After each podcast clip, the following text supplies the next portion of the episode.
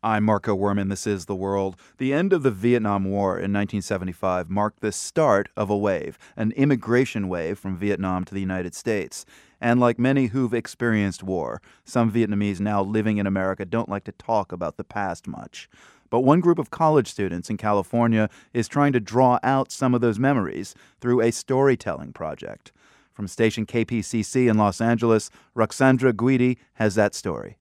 We're at the University of California, Irvine, near Los Angeles, sitting in on a course called the Vietnamese American Experience.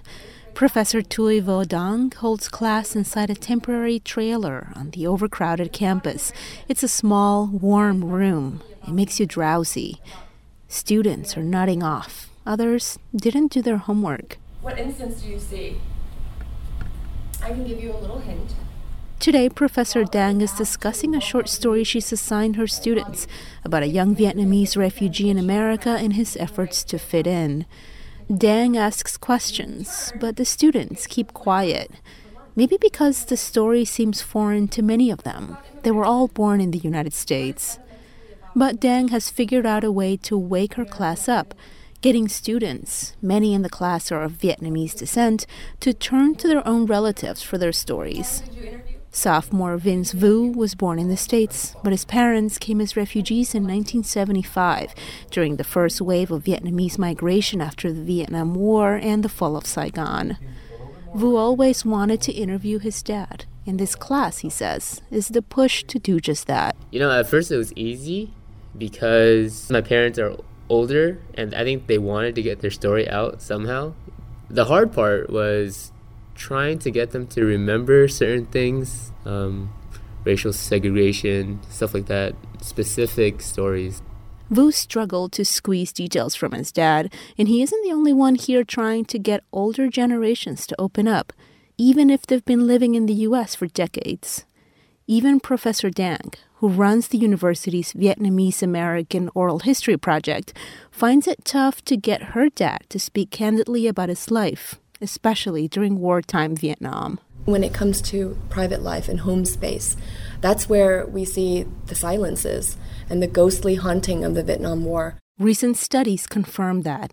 Researchers at UC Irvine say that Vietnamese who came as political refugees suffer from higher rates of mental health problems than white Americans depression, anxiety, and a fear to get medical help can also run rampant among the older generations. If you think about, you know, refugee trauma and refugee experience, people have left everything behind and have um, you know gone through really terrifying experiences in order to build a new life a better life. And what that actually means is that the new home space that they create is really incompatible for these sorts of stories to emerge. But dang says that young vietnamese americans want to hear these stories and that after they stop clamming up, older Vietnamese are eager to share. Around what age did you come to the United States? I came when I was about maybe nine or ten years old. Nine or ten? Yeah.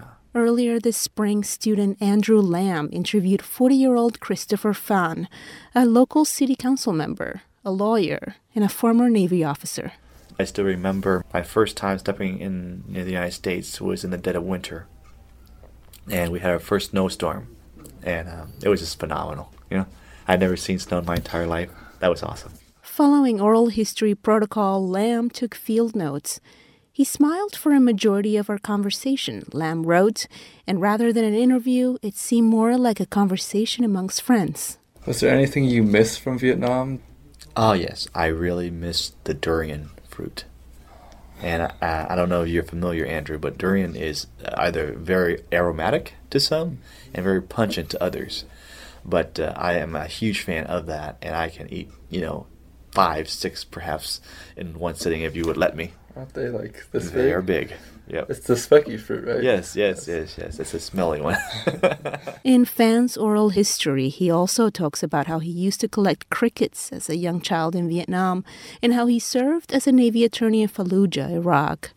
He also talks about the Vietnam War, how his family's political involvement led to their persecution and the confiscation of their property, and what it means to him to be Vietnamese American. The story archive is still growing, So far, it contains oral histories from Nguyen Thi Han Nan, a great grandmother in her 90s who trained female soldiers, Ha Bech Van, the head chef of a successful Vietnamese French fusion restaurant in California, and Thanh Ngoc Nguyen, who escaped Vietnam by boat in 1982 and passed through refugee camps in Malaysia and the Philippines before arriving in the U.S. Many of the stories are told mixing Vietnamese and English and are now available online. For the world, I'm Ruxandra Guidi, Los Angeles. You can hear more of the Vietnamese oral histories collected by the students in California. We've posted a few at theworld.org.